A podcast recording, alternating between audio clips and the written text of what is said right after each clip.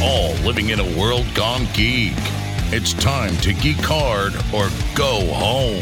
The podcast is real. Here's your host, Grounded Geek. Hey, everybody, welcome to the show. I, we're getting started a little bit late, and I'm having technical difficulties right off the bat over here as we were getting started. But welcome to the show. Uh, I'm Jeff, Grounded Geek. Welcome to the podcast is real here every Sunday night. Uh, well, not every Sunday night because we're at this is our penultimate episode of season two. So uh, we got one more episode this season. Uh, but then we'll be back live in the fall. But uh, we got a great show for you tonight. I'm very excited about uh, the guests that we're finishing up the season with here.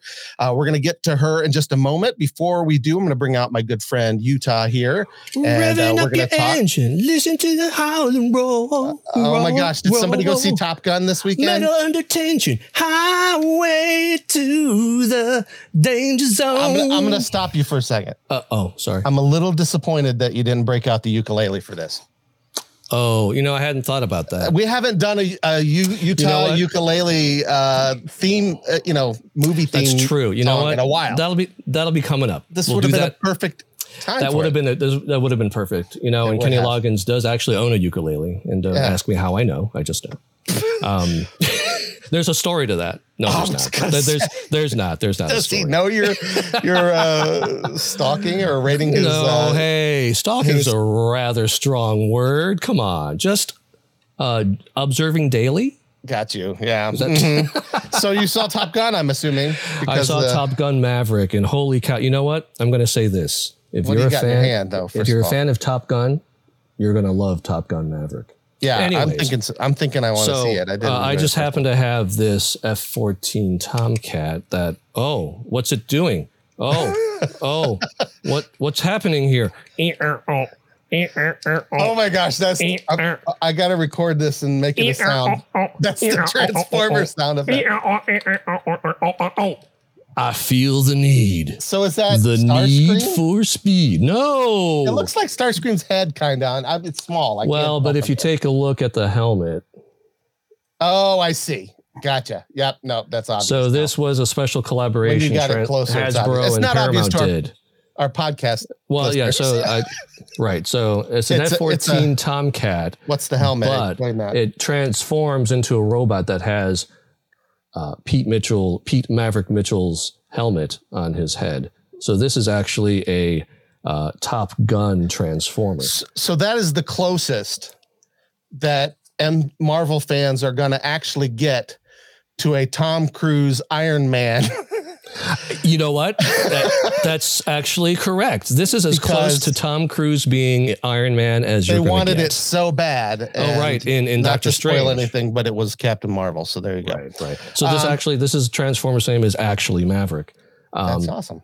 and just so you know, it comes with a volleyball.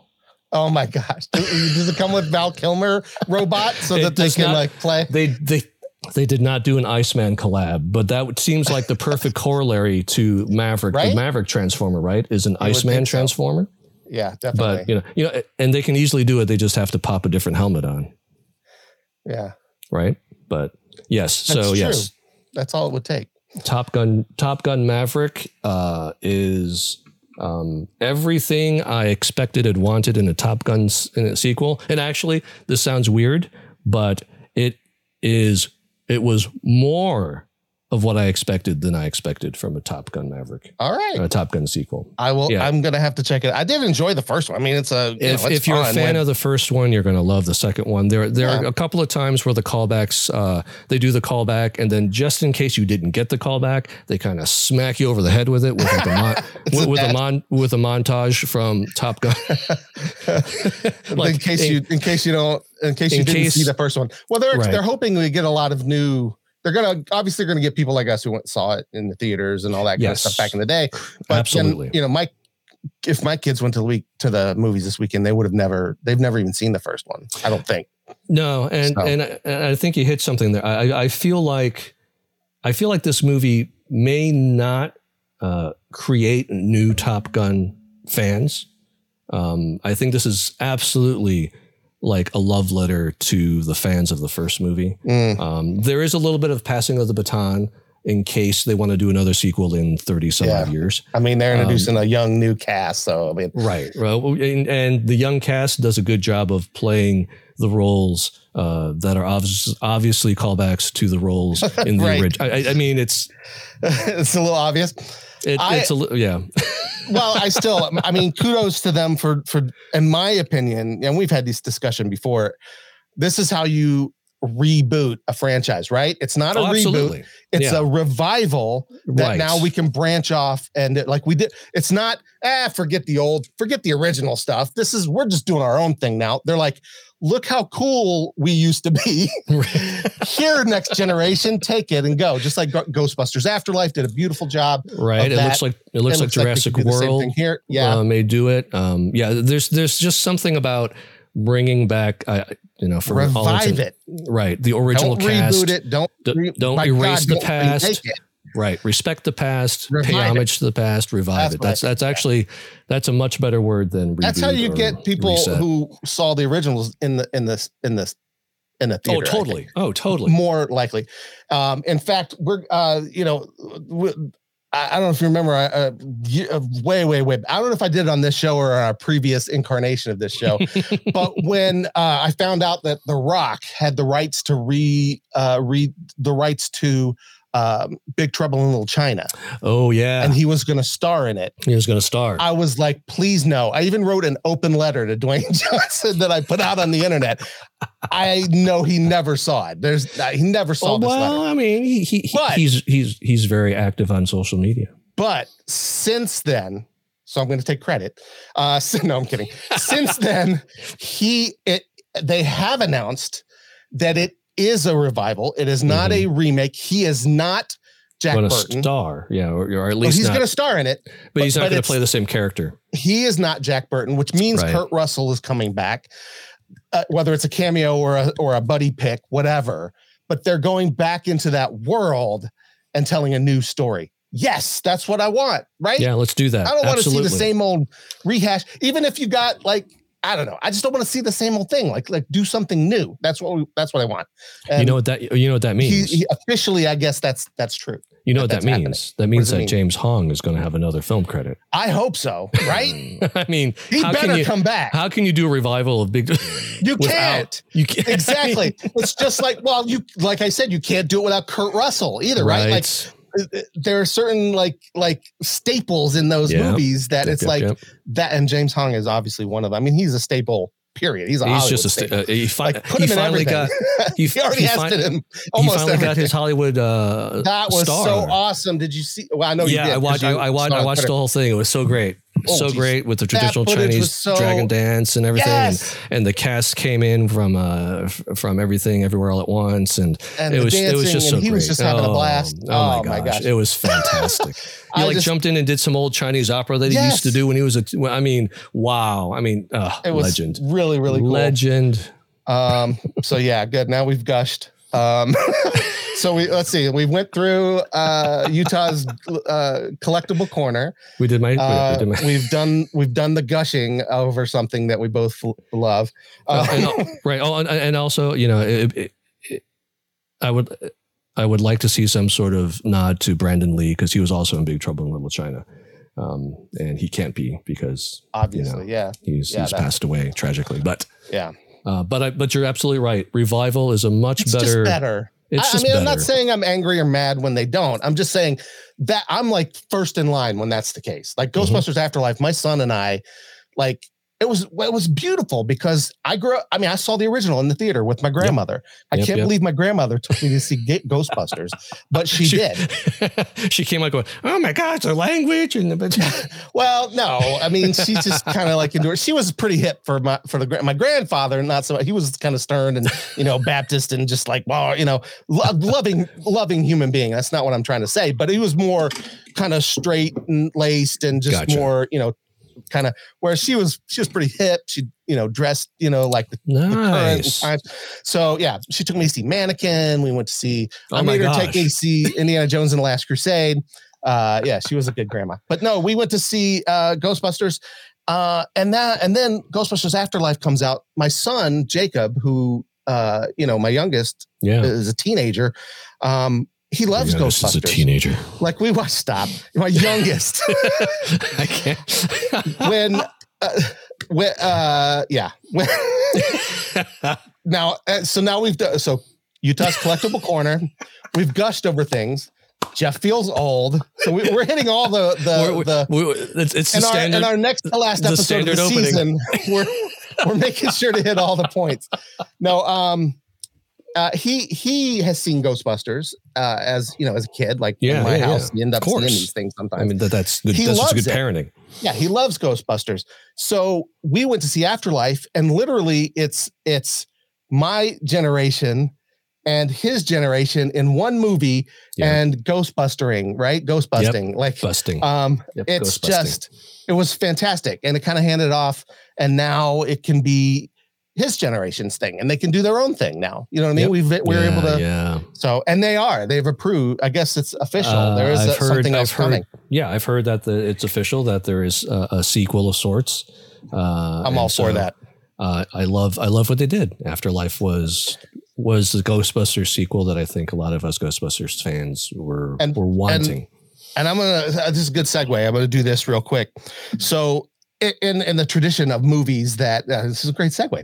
This was not planned but in the tradition of movies that uh kind of bring in new casts and new generation but yet still harken back and love the old is the new scream movie. I, I don't know if you've had a chance to see it yet. I still haven't watched it. I Here, need to. can you here's this Yeah, let hold me- on. how can, Can i you- give this can to you- you It's not. It's it's it's not fitting through wouldn't the. that have been cool if you had a copy though and i just went and you had it that would have been No. that would have been so great if we did yeah. that but anyway well, next time. um, this sequel, if you like Scream, now you some that's not for everybody, but if you liked the original Scream, this is a great sequel. Like the first three were pretty good. It starts Yeah. to kind of fall apart in the in the other ones, in my opinion. yeah, totally. This is a great return to form because it. I mean, you've got most of the original cast, you've got a brand new cast, and all the meta is now about rebooting or remaking or reviving films. They call it a requel, a, a revived that. sequel, I whatever. like yeah. that. That's good. I don't know why they called it the exact same thing as the first one, though. That could cause some confusion. Uh, I think they did that to cause confusion. I think they did that purposely. I think it might be a little meta. Yeah. Scream, Scream 2, Scream 3, Scream 4, Scream, Scream 5, five, scream. again, scream. No, it's just Scream. All right. Anyway, the reason I bring it up is because I have I have a bunch of these. Look at this. I got a whole bunch of Blu-rays sent to us by Oh my Paramount. gosh, they are blue. Uh, yeah, how cool is that? Um, uh, you know, I, I was so there's another promo that was supposed to happen, oh, and I don't know if they they got all the shows they wanted, and we fell off the list at some point. list. But uh, our guest today would have been perfect for it because it was the Sonic Two It was Sonic Two. Yeah, Ah. I, I- so I didn't hear back. Yeah, he asked if we wanted to be on it because he asked for people who are interested, and then you know they they pass they you know Paramount picks all these different along. shows, sure. and then if he if you if you get it, you get them.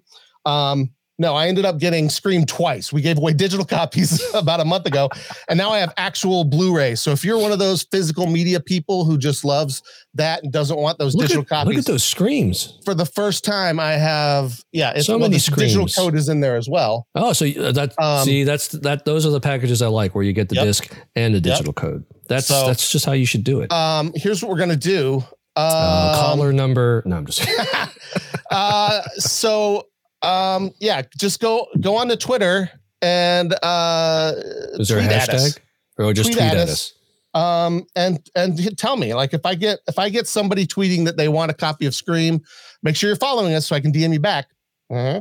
um and i will send you i will send you a copy I got Jeff has too many screams in uh, too many screams in his house. He needs to get rid of them. i do i do It's getting way too right. loud. So many screams. yeah i obviously i had no plan for a contest i knew that i had to give these away i'm just there's no contest i'm just giving them away so It's the a first four people that i see or that I, you know, if, if there's if a bunch of people do it, I'll I'll do a drawing. They I don't think do that's going to be the case. There's literally one person watching right now. So on, this hold is on, your on, chance to be the on. first person to get it. You don't get one, Utah. How many times do I have to go through I this? always forget. I mean, come on. This is like we've been through this, sir. I forget. I forget. I'm getting All old. right. I forget. No, I'm kidding. Um, yeah, so so yeah, please go on there. We'll give you a copy of Scream just for being uh, Just- uh, listening. If you're on the podcast, there's still time.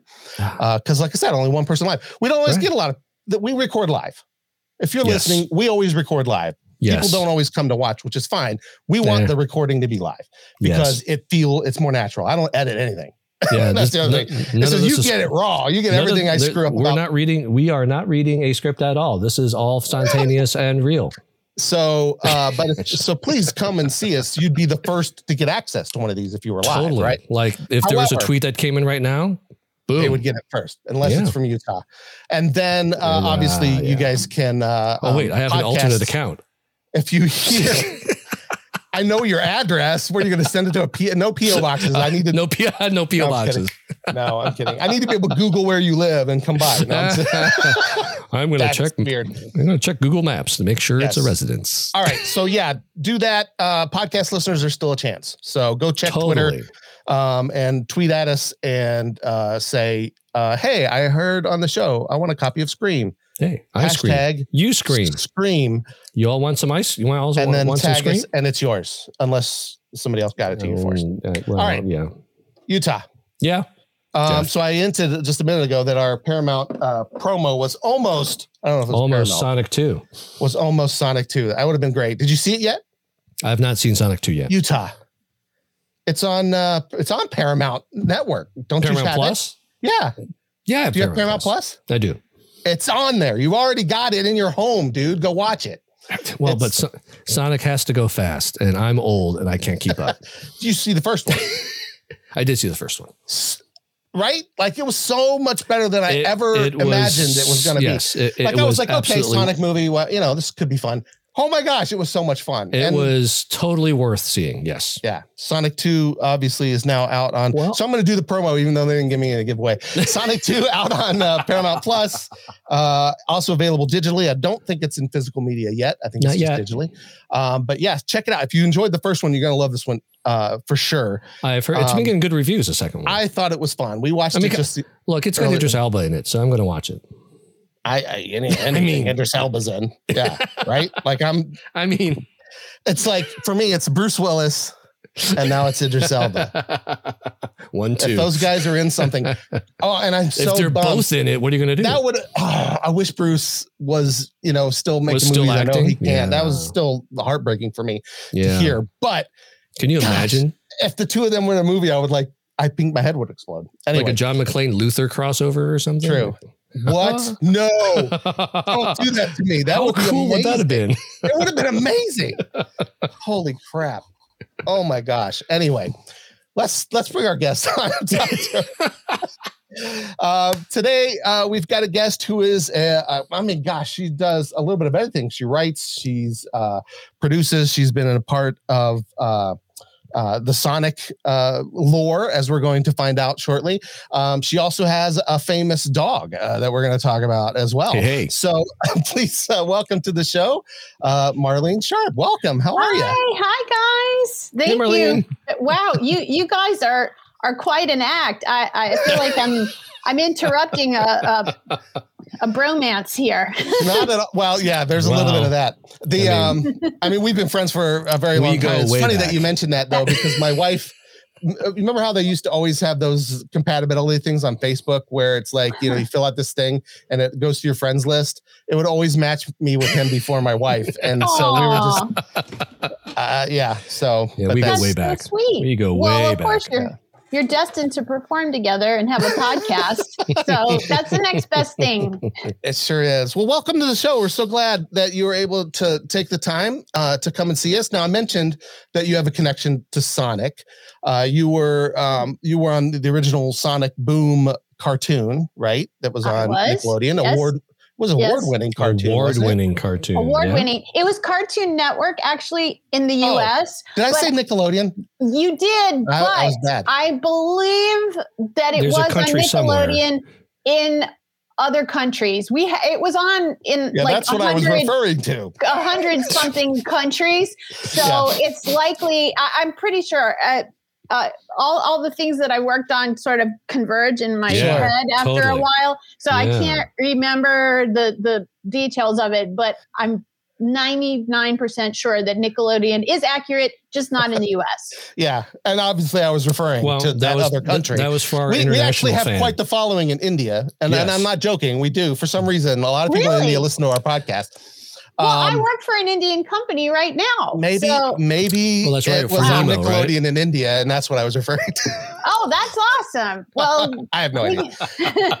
Um, but could yeah, That's his, tell us a little bit about like kind of what you do and then how you, how you got started in that field. Well, uh, so my name is Marlene Sharp, and uh, I'm coming to you today from Los Angeles, California. Most, more specifically, from Tarzana, California, oh, which is the home of Tarzan. It's and I, I talked about this like a week ago on another podcast where I, I mentioned Tarzana, and like half the interview was about Tarzana, which is great because I do have other interests besides nerd culture. Um, Sure. So, We, So, we uh, don't. So, just. I'm but just some kidding. people are nerdy about Tarzan and Edgar No, Rice yeah. Burroughs. Well, so there you you, know, it, it does kind of fit in. But um, but I I, I am proud of this l- little town because um, it, it's very pleasant here. But uh, I'm originally from New Orleans, Louisiana, and I moved to Los Angeles for show business. And Ah. um, I let's see, before I lived in Los Angeles, I lived in Orange County for a year, and then I went to grad school at San Diego State. And um, I actually fell into the boys action series business through temping, and it was it was not planned at all. My my my original goal, which which still could happen because I'm not dead yet. Uh, my original goal is oh, oh, or was to be an Oscar-winning actress, and um, that so that hasn't happened yet. So I there's, studied. that's still possible. Yeah. Exactly. That's why like Betty White is my hero. Mm. And you know, I'm thinking like when I'm 90, I'll have the time to audition and Right. really, you know, go for it. But for Maybe now, they'll revive the Golden Girls I know as a it. series. Oh my gosh. Or as a movie, because remember, I'm going to take sitcoms and make them into movies Yes. later, like the Brady Bunch. Remember when they did that? Maybe they'll be a yeah, Golden yeah, Girls. yeah. There exactly exactly so um so yeah so i i studied it, i went to undergrad at loyola university in new orleans studied drama communications then went to san diego state i have a, a master of fine arts degree in musical theater so Oh, hey, so my my goal was to you know Sing light up the big screen. Yes. And so um but i never really wanted to do the starving artist route. Like i didn't want to be and not that there's anything wrong with it but i'm i'm not very um, good at like customer service where i have to carry things and be mobile at the same time like if it's just Waiting dancing that's just fine but i could i couldn't i'm not talented enough to be a food server Yeah. so um so i figured uh working like office jobs and in the entertainment business because i was always interested in writing producing um and and the business of of entertainment like distributing content marketing all, all the machinations behind the scenes. So anyway um, when i moved to la i um, signed up with a temp agency. And after bouncing around to a few different companies for about two weeks i landed at a company called renaissance atlantic films which was a consultancy owned by a gentleman named frank ward who had been the president of bandai america wow. Bandai is the toy company that was originally the toy company of Power Rangers and and Yeah, mm-hmm. bunches of other and a whole bunch of other stuff, right? yeah, a whole bunch of other stuff. But they really they really became uh, famous for Power Rangers and and my old boss uh, Frank was instrumental. He he and Haim Saban really orchestrated that whole exporting of Power Rangers to the rest of the world outside of Japan. But Frank really flew under the radar. He was the toy guy in that partnership, and Haim Ah. Saban was the The Screen content guy? Yeah, yeah. and so so um so Frank uh, people know he, he he's quite a legend in the toy business and in the licensing business but otherwise uh, most people don't know who he is but when he retired from Bandai, he started this consultancy, and Bandai was his only client. And so, um, so somehow I landed at his company. It what was supposed to be just a, a, a week or two temp job as an assistant turned into over five years working for him. Wow. And I was I was his only employee. Well, for the first year and a half, he had a director of development, and then me. I was the assistant, and then then she left. The director of development left, and then I kind of filled in all the gaps. And um, so we worked on Power Rangers, Digimon. Um, and like bunches of other shows, and we were always looking out for Bandai's interest in the sh- in, in the show. excuse Sure. me. So we'd have to review all the toy footage eh, or, or, or all the all the footage of everything to make sure that the the um, play pattern was properly integrated into the show and like because we the Power Rangers was always a few seasons ahead in Japan and Mhm. so there was a certain amount of the footage that was recut for the non-Japanese audiences Right. and uh, and it, forgive me you might know all this this lore um No, but please. for those of you who don't know maybe you find this fascinating. It's fascinating. or not. But um but uh, yeah so again i could not have orchestrated that for myself because i didn't even know that such things were going on in the world. Like i well i was not really a fan of uh, anime or um, boys action series quite frankly at the time i'm very much a girly girl and i've always collected dolls and doll houses and miniatures and so forth but very girly girl stuff so it was disappointing that our office was filled with free toys for boys not for girls. Um, but anyway, I was grateful to have a job, and um, and so uh, it, it was quite a learning experience to find out how much toy companies are involved in the production and development of content, particularly animated content and content that is targeted toward a toy buying audience, which is mostly little boys. Sure. So, um, so uh, I kind of stuck in that world, and I've been working in that that world, especially uh, at a lot of animation, kids and family content, um, and uh, series or franchises from other countries that are then developed a, a lot of japanese stuff but i've also worked for korean companies. I worked for a jordanian company. I'm working for an indian company now so i've worked for a lot of overseas companies that have a presence in the us or want to have a presence in the western entertainment world too and straddle that that fence between the two That's awesome. Amazing. I mean, Oh. yeah, you've had a, a lot of uh, different experiences along the way. The um, t- I'd I'd love to talk a little bit about Sonic because you know that's. I mean, it's go, uh, stuff's happening with it right now. The movie, the new movie, it's very, very relevant as of like literally a few days ago. It came out on Paramount Plus. Um, but uh, with Sonic Boom, tell us a little bit of how kind of like you came into that, what you did for the show, that kind of stuff. Yeah, that's an interesting story. I, I, and I'm just going to make a quick segue here because somebody wants to say hello. Oh, there we go. hello. This is Blanche. Hi, Um, Blanche. yeah, Now, Blanche, let Blanche it- is my business partner, and um, she's also Tell it- my muse. Tell us her full name because I know she's got a great full name. It's Blanche Dubois Sharp. There we go. So many people think that she's named after the Golden Girl Blanche, which in a way she is, because Blanche, the Golden Girl, is named after Blanche Dubois from the Tennessee Williams play A Right. Streetcar Named Desire. Right. So, um, but yeah, she um, she she has the middle name of Blanche Dubois' last name, obviously. So it suits her because she's white and uh, and she's my dog, and I'm from New Orleans, and it all um, works. Yeah, and we're both neurotic Southern divas. So anyway, this is Blanche. So she pre- she prefers to be um, paid attention to during these conversations. Sure. That's that fair. keeps her well, she deserves it, right? That's fair. She That's needs it. Yeah, So, so it's funny. Well, it's funny that you mentioned that because I'm I'm trying to get one of my kids or my wife or somebody to bring.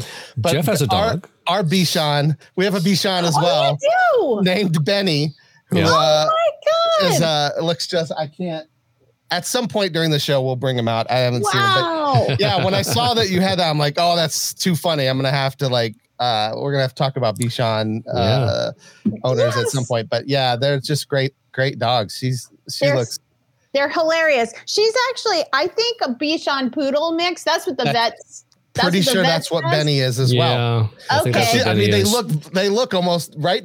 You tie. Yep. I mean, Yep. he, she looks just like Benny, kind of. Blanche, Yeah, yeah, these yeah. People want to look we at had- you. we had- Look.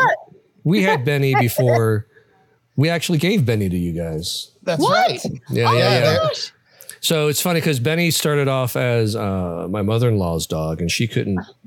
He was a puppy back then, and Mm-hmm. she was she was a, a- at an age and mobility where she there was no way she could take care of a puppy. So we adopted, we adopted him, and Mm-hmm. we realized that we're horrible puppy owners. Um, Well, you Yeah, if you- had. I mean, you had Gizmo. You but had. we also cats, had two. Other, had we also had two. like yeah, we had two other dogs and kids, and then also um, a, a few cats. And so, um, And a stormtrooper too. That's well, a. he, well Right. Richard Richard didn't come until later. So Okay. oh, okay. In fact, I, in fact, I, I actually think it, it's linked because I was missing a white, uh, a white pet presence in my life so much that I got, I got this instead.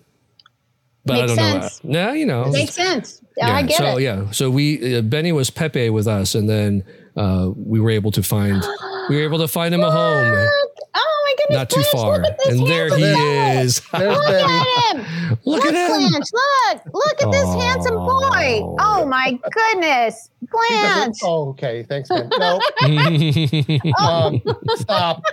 He do, he doesn't do that because he loves you. He does No, it no, because no. you know he'll he'll you'll let him go. And right, right, right, right, right. Oh, I know. Blanche has so many tactics, so many tactics to manipulate me. It's it's crazy. That's um yeah, they're good. They're great dogs though. Benny is just we we don't know. He's part of the family. We don't know what he'd be doing. Wow, now. totally. Yeah. Um, Wow, and that's but so but, neat. but so you know what? Since we're on the, we'll get back to Sonic. Sonic's we'll we'll talk. about um, so but Blanche uh has like uh some short films and things like. Tell us a little bit about Blanche's like film career. Yes, that's right. Blanche, um, she does tend to pull focus wherever she goes. so we just embraced it. And plus, I have to admit that I am a shameless stage mother and I do live through her appearances as much as my own. And, you know, if we can get a foot in the door, through Blanche or through me, you know, it's like by any means necessary. So that we pull the resources.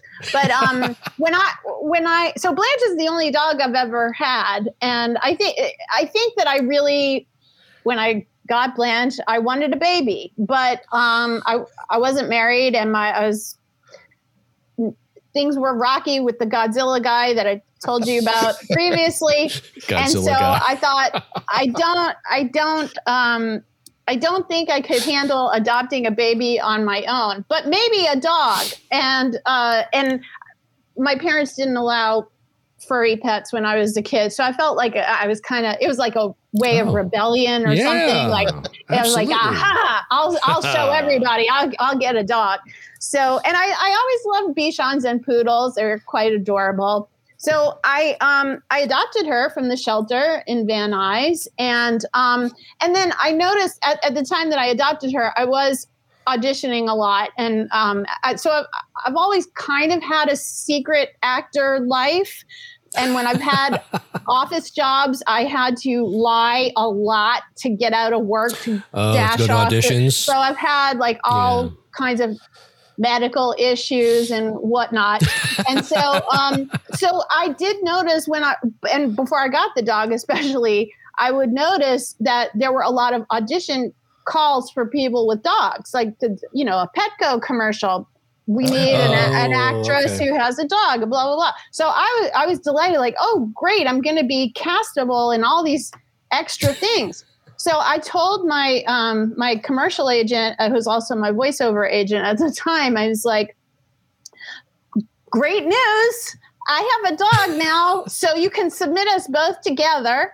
So I, you know, gave him pictures of the both of us. But then I, I really I really went for it. And I was always like, anytime I'd see an audition through the, the breakdown services for people with dogs, I would call my agent and I'd be like, okay, there's one today that you can submit Blanche to me. So he got to a point where he's like, Marlene, I am not an animal agent. Okay. like, please stop pushing your dog on me. Blanche needs her own agent. well, she kind of did. And well, I won't. Uh, that's a whole other a whole other world of like wow. animal animal in sure. show business. Uh, There's yeah, kind yeah. of a, a a divide between people with pets who want their pets to perform with them, and then the professionals who are like you know people who have these menageries that they oh, train right. and rent gotcha. out and do all the tricks and, sure, and sure. there's okay. kind of a dichotomy there. There's a, a rivalry. Like the people who, who do this and have a whole big zoo of animals that they rent out do not like people with pets to stomp oh. on their territory. Believe me, because I've gotten into it with some people on set before, and so. Um, wow. Um, so, so when I realized that, uh, then I was like, well, we just have to make projects of our own. Like, if nobody's going to take up our cause, we need to make our own projects. And there so, um, so, so, and I, I did actually, uh, whenever I'd go on an audition for a while, I would always be like, P.S. I have a dog. we're, we're, available for mother daughter performances. Uh, you know, maybe a dog isn't called for yet, but it's something to consider. So, um, so we, we got cast a couple, a uh, couple times like that. Um, but then um, in 2015, I went back to New Orleans for a Christmas holiday, and my my brother and his family was there with my two nieces who were ages uh, 10 and 7 at the time. And it was a very rainy holiday, and we were desperate for things to do indoors. So the girls were were really obsessed with their uh, devices at the time, and they're like, "Yeah, Marlene, let's make a movie with Blanche." And uh, so we were like, "Okay, great." So we we did it, and my my ten year old niece directed it.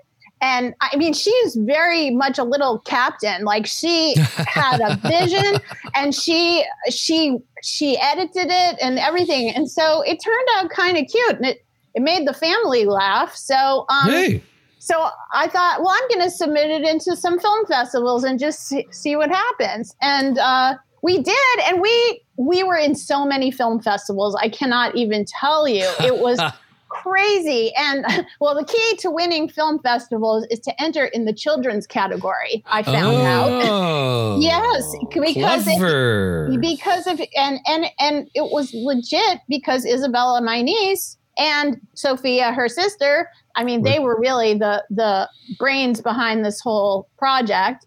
Right. And um and so so we and, and in fact some of the some of the festivals we entered they made awards for them because Aww. they were like the youngest filmmaker in the competition or whatever. That's sweet. Yeah, it was really it was really a delightful experience. So um and then Blanche has done Blanche has done some other we won a contest together for uh, dog TV. She got some kind of award like most photogenic dog and she was in these promos for dog TV and um oh. various other things. I mean I'll I'll I'll put her in whatever, you know, sure. whoever will have her and then and if not uh, she she also is a star of uh, my social media. She makes right. frequent appearances on my social media. So that's yeah that's Which the makes story sense. of Blanche. Yes. Well, I feel I, like we need. I feel like we need her as a guest next time. Yeah, yeah. Well, maybe next season we'll just we'll next just season we'll have a uh, have a guest with Blanche as a well, guest. She, she's here now, so if you if if anything occurs to you, you, you, know she could she could answer on the on the fly. But okay. uh, she she also will agree to her own experience dedicated just to her career. I think we've I think we found your path to that Oscar though is I you when your like when your yes. nieces are old enough like they'll be become directors. an award-winning directors. Yes. And again, it'll be through Blanche uh, you know, in the film with you, and uh, either Blanche wins it, which you said by proxy you don't Mhm. mind winning. So Blanche could win Best Actress. I mean, you know, Yeah, she could. and I really feel like Blanche and I share the same DNA. Like I feel that I gave birth to Blanche. Like I cannot I, I cannot imagine having a a stronger connection to her than uh, a, um, a, a, a human mother and a human child. Like I I, I'd be scared for me to have an actual child because I'm so attached to Blanche. Like I can't even imagine being more neurotic and and just uh, obsessed with a with an offspring. So um, so yeah, her success is my success. So I, I would great. definitely go for that. That's beautiful. That was awesome. Uh, so Sonic Boom, tell me, no, I'm just kidding. I was the one who wanted to talk about Blanche. That was me. I'm Um, fine. I, I love, love it. it. Yeah. No, so Sonic think it's awesome. Blanche. Uh, Yeah. So, Look, I tried to get to Blanche. I tried to fit her into the Sonic canon like you would not believe. I kept saying, I was like, Amy Rose needs a pet. And wouldn't Blanche be the perfect pet for Amy Rose? I mean, they both love pink. They, they they're both ad- adorable and photogenic and um, misunderstood sometimes. seems and like a no-brainer. Yeah, yeah. but um, but sadly, it didn't. It didn't come to pass while I was an employee of Sega. But it still it still Oh. could because I have I mean, friends who work there, and you know, I feel like they're going to be there's going to be another Sonic movie, so there's absolutely potential. yeah, there is. There's a the the third one is already greenlit. Oh, And it's I- got, well, I, I won't spoil anything, but make sure you wait to the mid credit kind of thing. And, you know, Oh yeah, yeah. Oh, I saw. oh, yeah, I saw okay. the movie. Sure, All right, sure. yeah. Yeah, All right, and so- also.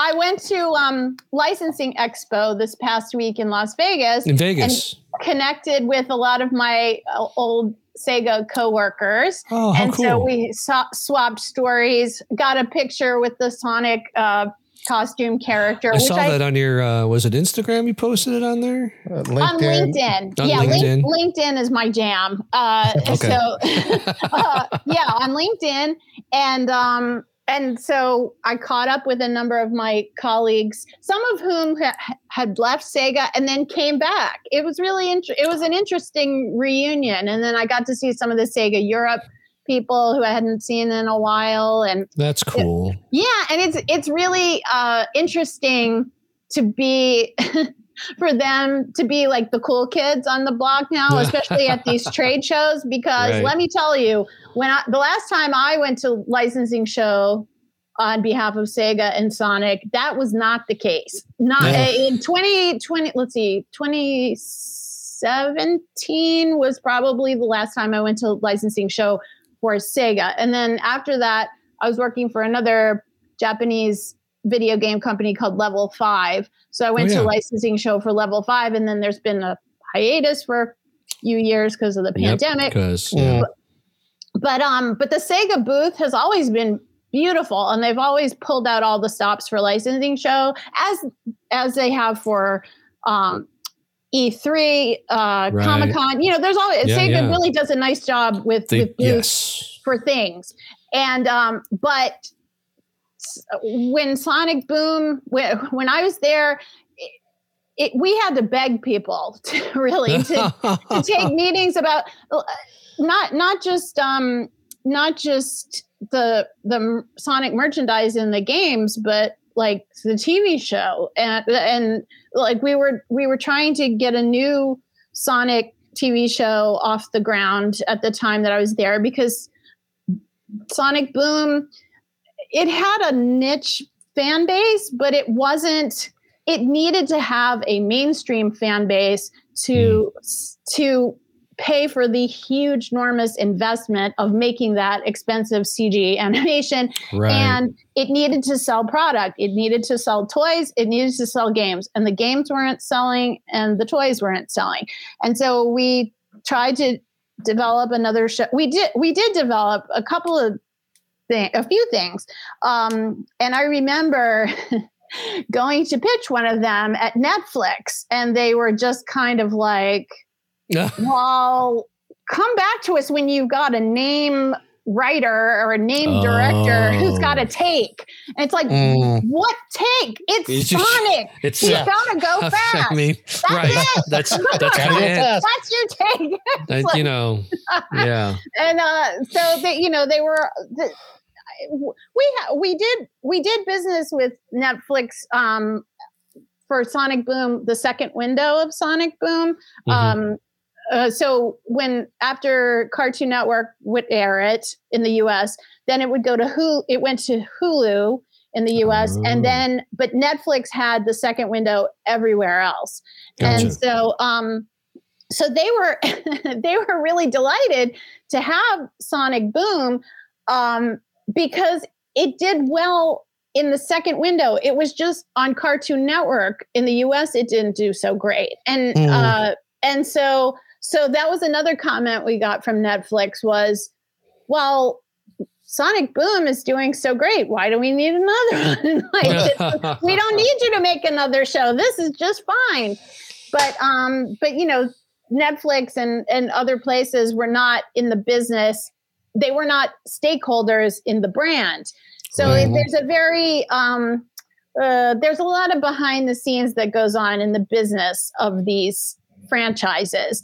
And so, and even with Cartoon Network, like Cartoon Network was not a stakeholder in the brand necessarily. They were, Wow. I mean, they, th- there, there was, we had to buy advertising on Cartoon Network and, and there, there was, there was that that they were getting paid for, but it wasn't like if the toy sales or the game sales went through the roof, the Cartoon Network was going to be on Easy Street. So Right. not like their shows that they produced in house, like Adventure Time or right. um, We Bare Bears or you know one of one of their homegrown shows. So so all the acquisitions. uh, So we fell into that category of acquisitions, much like Lego. Uh, Le- Lego stuff was all Mhm. acquisition. oh, okay. Um, uh, Star Wars stuff was an acquisition hmm and Cartoon Network and and uh, other networks too to a certain extent, but especially Cartoon Network US just didn't promote acquisitions. That was like they kind of took the attitude that they were doing us a favor by giving us a Oh, platform a for us to sell toys and Yeah. games. And so so they were always moving the time slot around and uh, they and in other countries it was a little bit different. Like so, some some outlets would would find that you know was to their benefit to promote Sonic Boom because then they'd get more viewers to watch all their shows. It was it was like a rising tide raises all ships kind of thing. Yeah, yeah, yeah. Right, right, right. But Cartoon Network US did not subscribe to that school of thought, unfortunately. And so um so I I and and um full disclosure, I was not involved in Sonic Boom season 1. I only came in for season 2. So Mm. it might have the situation might have been slightly different for season 1. I- I think when the show first premiered there was a lot of hopefulness about it and Mm, and yeah. and fanfare. But then by season two, I don't know, the honeymoon was over, I suppose. and so it was it was just it wasn't it was a little bit disheartening. And then season two was the last season of Boom.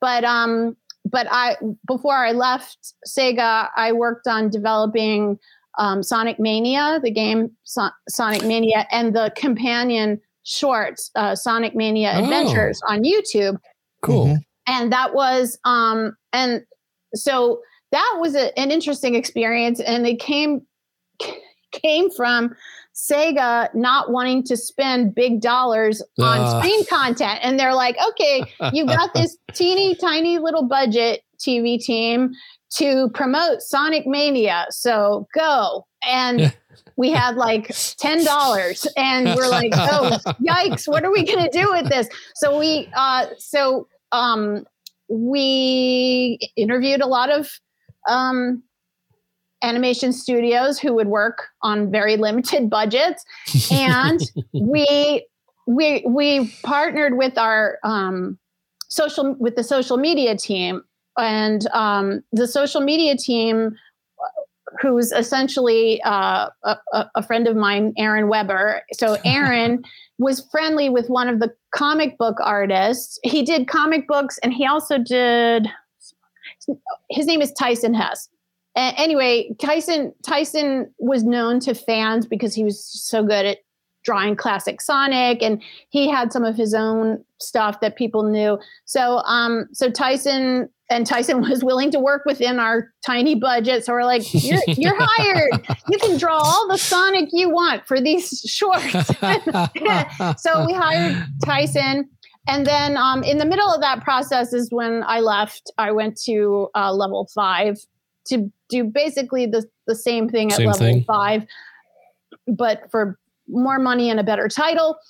And um, and so uh, so so ty- so the the shorts came out. My name is nowhere on them, so you will would never know that I had anything to do with it unless you invited me to be a guest on your show. and, um, Behind the scenes, yeah. But the Sonic Mania shorts did incredibly well. Like the fans love them. And I think the fans overwhelmingly love classic Sonic. I mean, sure. he's just the 2D adorable. I mean, he's just one one evolution from pixelated Sonic, really, right. and um, he's so cute. And and the shorts did we didn't use any of the voice actors because we didn't have money. We couldn't pay any of the voice actors, so we it was just all like Pink Panther style, gag driven, right. uh, visual humor, and the shorts did so well. And um and so then uh, you know, you can still go and watch them on the Sonic official channel on YouTube. They've yep. they've got lots and lots of views now. So when uh, the movie, the, the movie is a whole other story. So I I did work on the movie development a bit. You won't see my name in the credits there either, by the way. But uh, anyway, but I did work on the movie as much as others will argue that I had nothing to do with it. I oh, did. Oh, jeez. and uh, anyway, um, so but when I was at level five was when that whole debacle happened with Sonic's scary teeth and the weird fur. yeah, the, I was gonna ask you if you, uh, yeah, yeah, if you. no, this is this is leading up to something. So don't don't you worry. This is all going. This is important exposition that you need to know. Sure. For for the movie. So anyway, so I was watching that with a with a bit of glee uh, at, at, my desk at level five, saying like, "Yeah, of course, of course, this happened because nobody talks to anybody behind the scenes. Like the movie team, well, that was my main contribution was trying to get our team in Burbank and the folks in Japan and the movie team and and Sega Europe, like to get everybody talking. And there was like so much siloing and like, oh, this is a secret and we can't share this with this. Oh, and it was oh, just, right. it was just silly. And that's yeah. what, that's one of the things that contributed to that scary teeth and, and fur mishap. so, um, so I found, so I, I thought it was hilarious actually. But then I was like, you know what?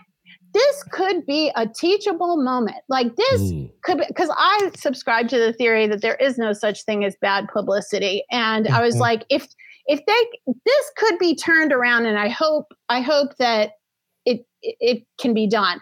And sure enough, it was our little team that made the Sonic Mania shorts that saved the day. And what happened hey. was um, one of the things that I advocated for when I was at Sega, much to people's chagrin and much to my high, higher ups saying, Marlene, stay in your lane and only worry about Sonic Boom. And I'm a busybody and I just can't do that. If I see something, if I see a train going off the rails, I'm going to save it. If I'm part of that, if I'm part of that train, I'm not just going to sit by. If I know, and let it go. Yeah. Yeah. And so it's like, wouldn't you want me to contribute to this discussion? So, so I always pushed really hard for Aaron to Aaron Weber, who's our uh, the, the head of social media, yeah. um, who brought in Tyson Hess, the artist. Yeah.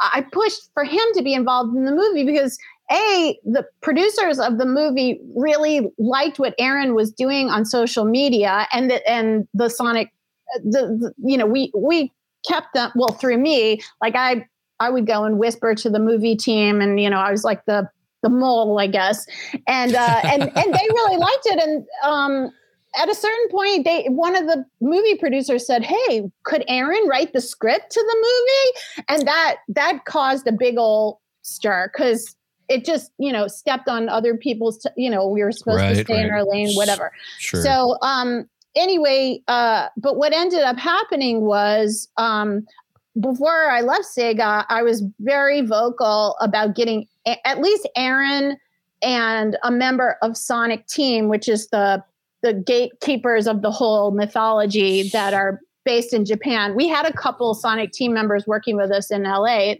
and so i was like at the very least aaron needs to sit in on some of those movie development meetings and I- mean, because he, if we disrespect the fans, this whole thing is going to go down the toilet. Like that's yeah. the fan base Yeah. is very instrumental in the franchise. That's why it's been around for so long because the fans are so loyal.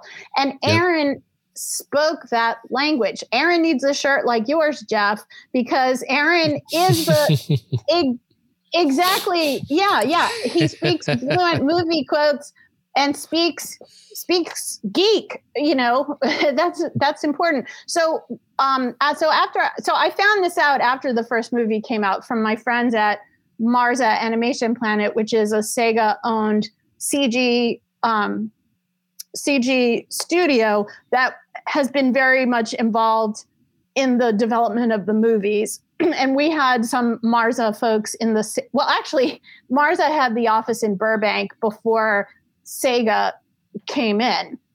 I know this Oh. is all very confusing. There's a lot of politics and anyway, I'm getting I'm getting all sweaty just talking about it because it's it's uh, like a PTSD flashback. But anyway, oh, no. so uh, what I found out from my Marza uh, former coworkers is that after that big internet moment of the embarrassing Sonic, they sent Tyson Hess, who designed our little scrappy shorts, right. to the UK to work with the big. Uh, I guess it was people from Blur, um, oh, um, Blur Studios. So there were Right. a number of animation studios involved, Working not just. Marza. It was Blur and um, um, another one called M- MPC, I think. But they sent Tyson to the UK to get everybody back on track and teach them how to draw Sonic, essentially. And um and so in the first movie tyson had a teeny tiny little credit at the end of the movie. I think he got like he was he was in the big credit scroll lost among Oh, a lot of other people right, and he was um credited as like a story storyboard supervisor or so, something like that. Aaron's name was not in it at all. Oh, but the best part of the sequel is that aaron has an associate producer credit nice. and Tyson's name is big as as daylight in the beginning as a Great. co-producer. oh, that's Wow. awesome. So that's the best part of the sequel Yeah. is seeing Aaron's name and Tyson's name in the credit. And it, Blanche is going crazy now because she knows she knows what I've been She knows through. the story. That was uh, my crusade when I was there.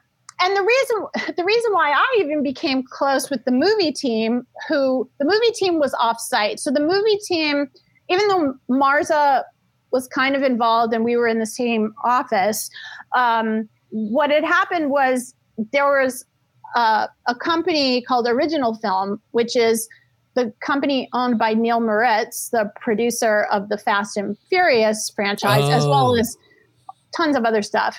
So Mhm. his his company through um, three upstart producers who are now big shots in, uh, in Hollywood.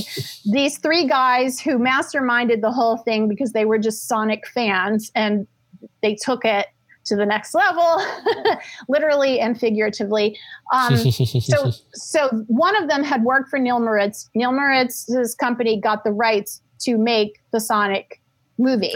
So Oh. Neil Moritz is such a force in Hollywood that you know he can he can make deals for himself where interference from other parties, including the IP owner, which is Sega, has Wow. minimal interference. So they were going along and and making the movie, and um, and not they didn't really have they weren't contractually obligated to to ha- uh, Sega didn't have a, a approval or the the approval process was very um, loosey goosey. So Sega didn't. Let's just say that it was loosey goosey, and so I didn't know the the movie people when I started working at Sega, but my friends um, David and Michael Uslan, and you might know the name Michael Uslan from the Batman franchise. So mm-hmm. Michael Uslan is the boy who loved Batman, and he's the producer of all the Batman movies. And wow! Um, so I'm I'm friends with he, he and his son. And when they found out that I was working at Sega, they're like, "Oh, you well." Tell Dimitri, Dan, and Toby that we said hi. And I was like, who's that? And they're like, well, you, they're the movie producers. Surely you must know them. And I was like, no, I've never heard those names before. And I have been asked to come up with a, a plan for integrating um, li- licensed product into the movie and like a pipeline and a schedule and everything. But nobody's ever told me to connect with actual movie people. I was just doing it off the top of my head. Like I, I didn't even know who who those authorities were. And they're like, right. oh, well, let's introduce you. So so it was David and Michael Uslan who introduced me to Dimitri huh. Johnson, Dan Jevons, and Toby Ascher the executive producers. And so then when I started talking to them, they were like, "Well, we love what what your social media guy is doing. We'd love for him to be involved, but to get permission from Sega to work on it seems like a no-brainer, but there's so many layers of bureaucracy and communication wow. and whatever that um it just it was just a fight. And like I was always told like stay in your lane. And I would get queries all the time about like hey Marlene are the rights for Total War available? Or what about Crazy Taxi? Or what about this? I mean I had like legit big name Hollywood producers who just knew me from other stuff who were so thrilled that I was working for Sega, including the Uslans, by the way, uh, mm-hmm. uh, who wanted to do stuff with Sega. And I would go and talk to my bosses, and uh, we'd get to a certain point in the conversation, and then it would just be cut off. Like, Marlene, just go back to Sonic. like, just, just be quiet. just, uh, you know, mind your business. And so, um, so now I think those other IPs cannot be ignored. I mean, the demand right. is so high that uh, you know it's all it, it's all um, c- coming back, and like Sega, c- they can't deny it because because the demand is so great. So that that's very rewarding to see all that, but you will not see my name in any of the credits or anything. So the oh, best man. I can do is just appear on podcasts and uh, to my own horn, yeah. and, you know, and, and Blanche, of course. Of course, well, Blanche. She, I mean, she will verify because she was had a front row seat to all that drama. but uh, yeah, so that's um that's what I know. That's what I know about Sonic. That's awesome. Wow, wow. And another so many layers. So are you basically telling us that there could be a crazy taxi movie coming soon? I think there is. I think it's been. I think I remember already. hearing uh, something about that. That's the, when I you said that, I was like, this sounds familiar. one of my, well, one of my most favorite games Sega ever made was Crazy Taxi. Well, and another thing is, so the producers of the Sonic movie, Dimitri Dan and um, Dimitri Dan and Toby, they were having a delightful time producing the Sonic movie. Like this movie hadn't even come out, and they were at, they're like, let's. They, they were the ones who got us the meeting at Netflix, and they were like, let's um they're like, let's produce a new Sonic TV show. We can integrate the, the movie storyline and keep it going mm. with TV. And um, it just it just didn't work out. Well, guess what? The movie team is producing their own show now. it stars Idris Elba as um, right Knuckles. Knuckles. Yeah, and that's yeah. going to be that's totally separate from what the Sega Burbank team is developing. So there's going to be another show. So, I think it's called Sonic Frontiers that will yep. be on Netflix, and that's like the animated version. But I can tell you right now that my former coworkers at Sega and Burbank have no clue what's going on with the Idris Elba, the Idris Elba show. They just Wow. because it's the movie. T- that's all the movie team, and so at least now the movie team is able to.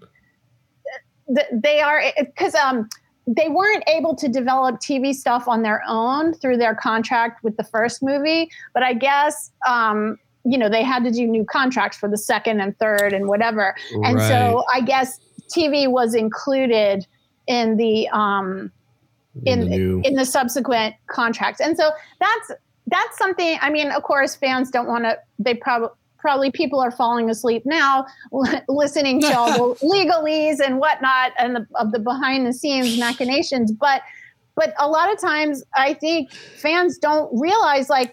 Sega's not being mean, or like there's nobody's out to get Sonic or to destroy or Right. kill the franchise. It's just like it's just like too many cooks spoil the broth.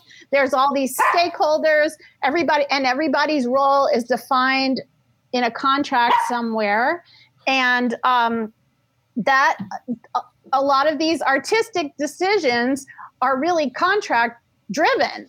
And um, yeah, there's there's stuff that needs to happen to fulfill various clauses in contracts and the franchise often suffers. And you see that with a lot of other franchises too. It's not just sonic especially the ones that are, have stood the test of time. There's a you know it's an up and down kind of uh, thing it's not like there's a start of a franchise and it just keeps going i mean maybe well no not even with star wars because what's the one that everybody hates the third movie pick one. yeah, I don't, No, no, Any of the new, the newest three have not uh, uh, have not gotten. Uh, there's very mixed. We'll say. yeah, yeah, yeah, yeah. There's- That's as far yeah. as I'll go. yeah. So I mean, and Star Wars, I think one could argue that that's probably the most famous, beloved franchise ever, and even Probably. Marvel. I mean, like Marvel years ago was on the verge of bankruptcy, probably Yeah. more than once. Yeah. And so, um, so that's just you know, human beings are not perfect creatures, so it's gonna it's gonna affect our our our heroes. Right. Right, right, right, right. so I want to ask you about another project. Before we do, though, I want to ask both of you: Have you seen the new uh, Rescue Rangers movie on Disney Plus yet? Not yet, I haven't. but I've heard so many great things about it, I and I've haven't. heard You I've need to heard watch that it. somebody because makes a somebody we've talked about makes a cameo. Ugly Sonic makes a cameo, not just a cameo. He's in it quite a bit. I mean, I, the whole Oh. movie, but he shows up several times. And Oh, I don't, I don't know how the licensing Oh, works, how it all worked out, or how right. Disney got all of these characters from all of these, like even competitive companies in this one movie. But it is so full of pop culture references. It is Oh, one, that's is great. it's I'll have to so check that out. funny. It's so it's a lot of fun. But the, but the pop you, you have to watch it again and again to catch all of the little uh, nuances that that are there. The Easter um, eggs. Yeah. oh gosh, there's so it's ridiculous how I've, it's basically Wow, the whole movie. That I didn't know. I've heard people say good things It's about great. it, but I didn't know that there were um cameo. But I love to see that in movies and TV shows because Yeah. that's often that has often been a big part of my job is getting those those kinds of opportunities. And so one of the things that I was um, involved with when I was at Sega was a licensing opportunity for um, Sonic to appear on the Cartoon Network show OKKO. Oh, So, oh my gosh, OKK that's my son's favorite show. so I don't know if you've watched the episode. It's toward the end of the uh, the the show's um, run. It's like in the the last part of the last season. There's a Sonic and Tails episode, which is brilliant, and so I. I orchestrated that. Again, you will not see my name in the credits, but um, that was the.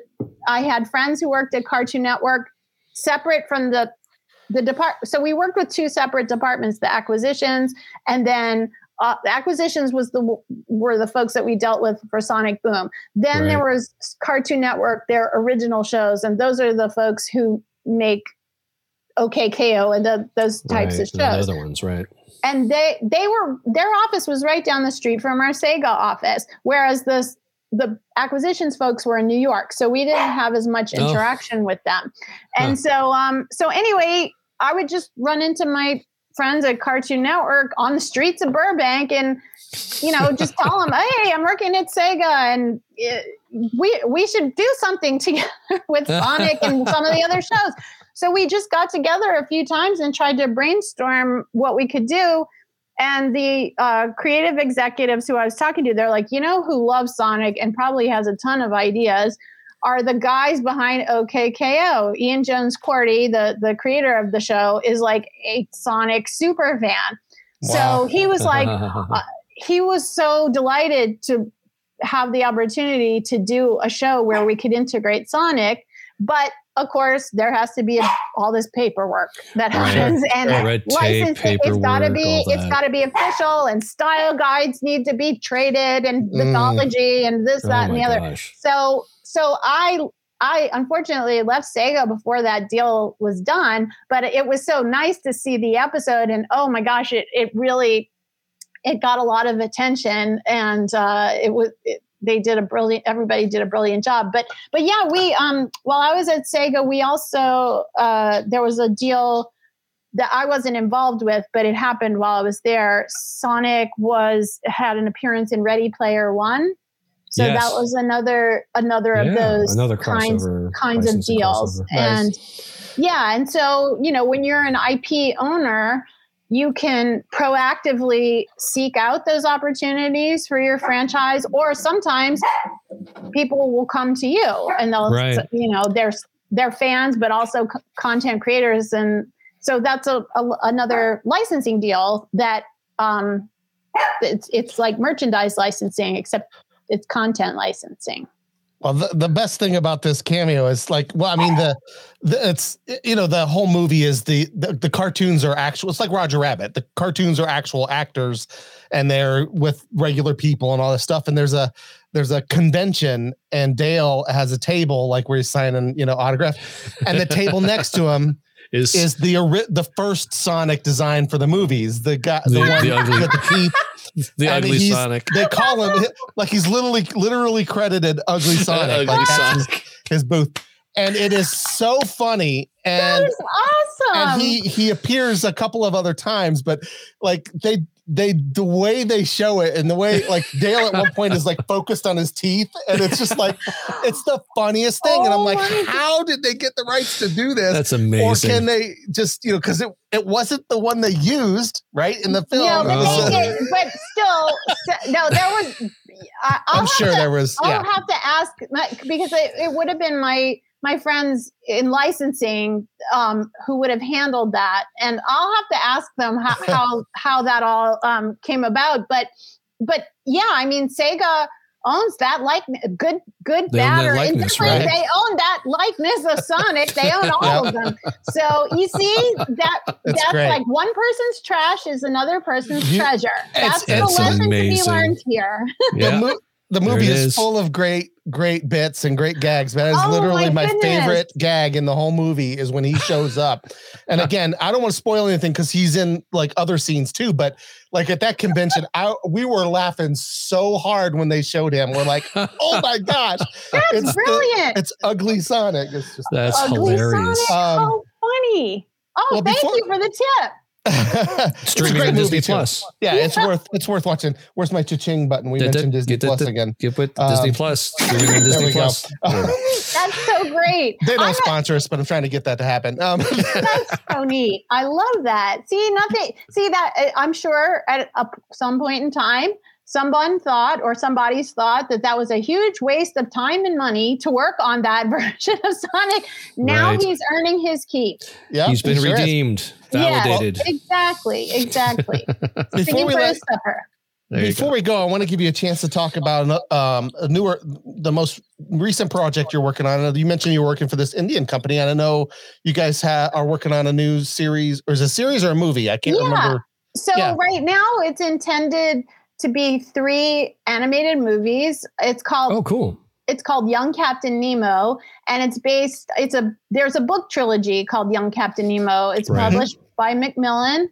Uh, the first book came out in 2019, and um, it's uh, something that uh, Rainshine Entertainment, which is the company that I work for, um, Rainshine optioned the books, and now we're turning them into an animated movie trilogy. And so we hired uh, a friend of mine who's a very well known screenwriter um, and the creator of the Final Destination horror movie Oh, yeah, franchise. yeah, His yeah. name is Jeffrey Reddick. Reddick.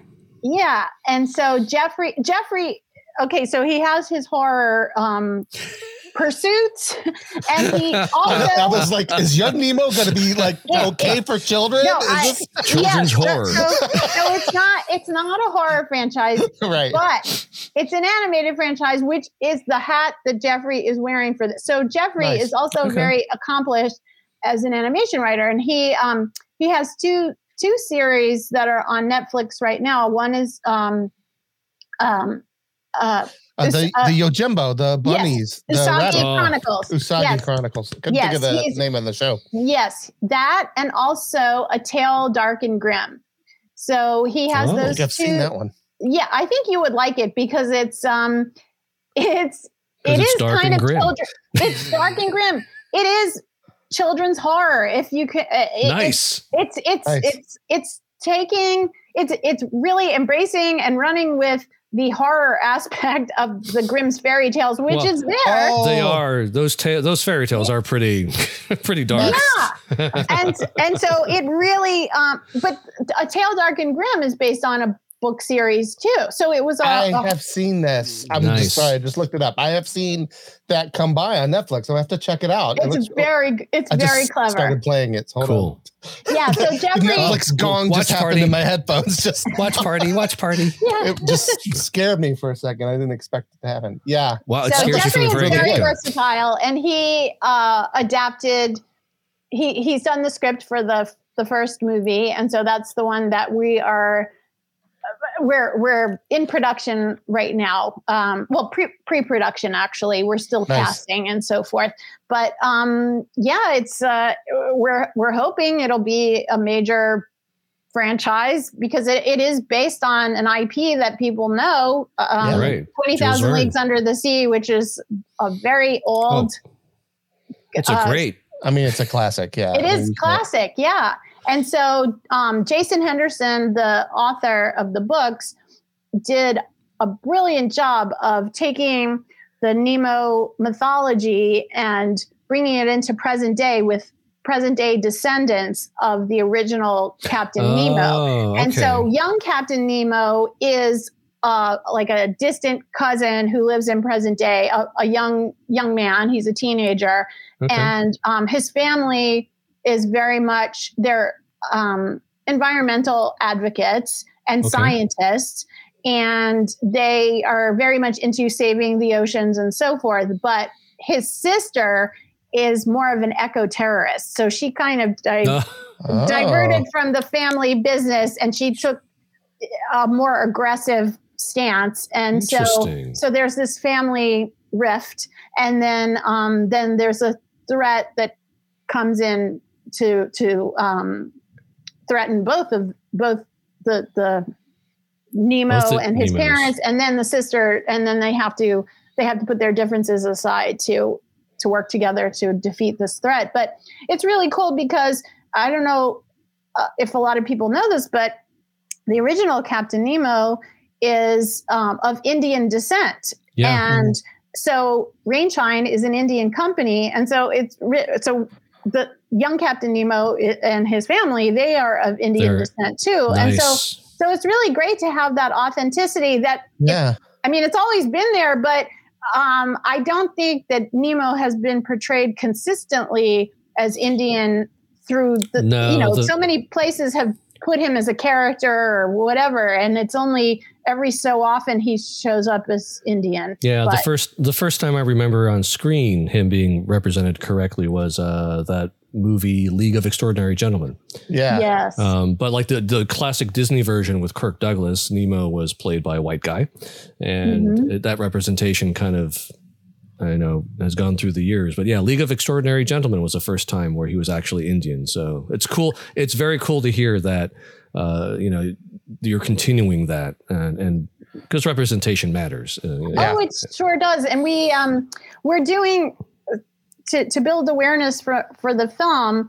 We're doing a how do you say? I mean, it's a it's sort of a a crowd.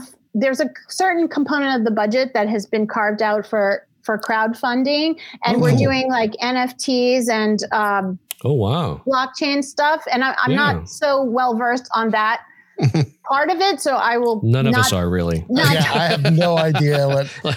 It's- but we did we did this really cool video that I am in, which is awesome. Oh. Blanche isn't in it, but I'm in it, and some of the other producers. So I'm one of the executive producers of this franchise, and so so um, and then Sahil Bhargava, who is uh, one of the executives of the company and creative producer on this movie. He's he and Jeffrey Reddick's in the video too. I, I can send you the link to the video as soon as Oh, it's cool. finished and it's out Yeah. there. But um, essentially, Sahil is talking about what you said representation matters and authenticity. And so in the video, he shows a picture of himself as a tiny little boy in a Batman costume. And he's like, Yeah, that was me, brown Batman. And he's like, He's like, I used to get teased a lot because people would say, Everybody knows that Batman Batman's- isn't brown. But he right. loved his Batman costume. And he said, he said, you know, this is Nemo is something that I can really get behind because yeah. nobody's going to tell me no.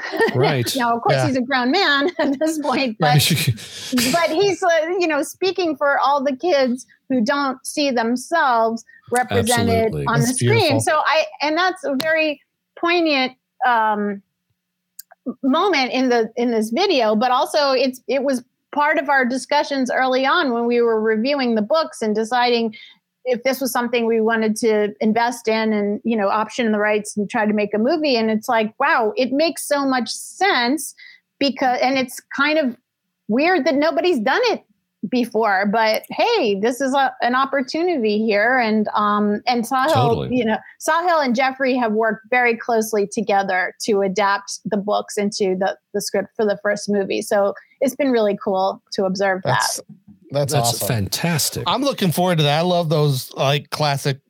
I love it when the the like the classic novels or the classic, you know, literature, and they kind of update it and make like you know there was the Young James Bond series Right. for a while. yeah. Um, there's you know I I'm a big fan of Young Sherlock Holmes. Remember when that came out? Oh, 80s? yeah, yeah, Young. Sherlock Holmes was Um, fantastic. I love those kind of like reimagining the the backstory of those characters. So it's really yeah, cool. to it's kind of like what you guys were talking about at the beginning of the show today. With Yeah, uh, it, it's not retell. We're not retelling the old story the of stuff Nemo. we already have seen. it's yeah, just we're build we're building on it because of Mhm. course if Nemo was a real guy, he would probably have relatives or offspring who are alive to this uh, to this day. And what Yeah. would they be doing?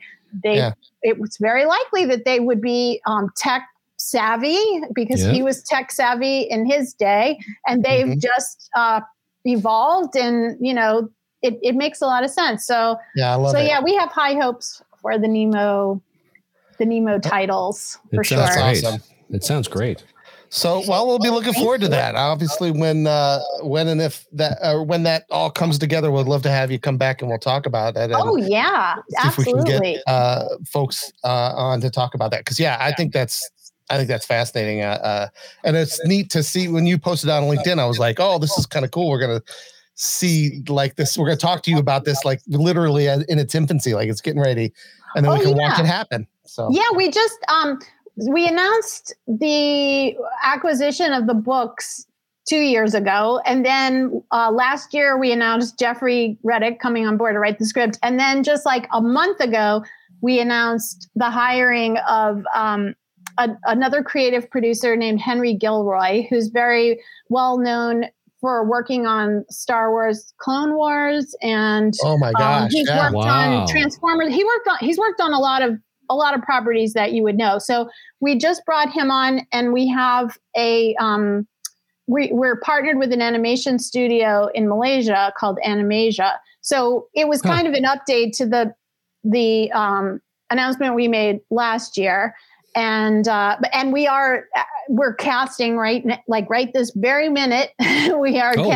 casting and yeah so we're we're deep into it it just development, especially for animation, takes a long time because you really need to nail the look of it. And the Young Captain Nemo books, while they do have beautiful covers, the art, the the uh, artist who did the covers of the books did a great job. But it's it's different to uh, put that in an animated form and a, a Right. form that will you know it, there's a lot of moving parts in other Yeah. words Yeah, for yeah. animation so it just takes a while and to get a script that um, that introduces the franchise but doesn't give away the whole store the whole story of the, the the books you know there was a lot of a lot of work that needed to be done so now I'm we're sure. Yeah. we're into we're getting into the thick of it and um, we're hoping by the end of next year or early 2024 for the first movie to be released so Cool. fingers crossed That's exciting.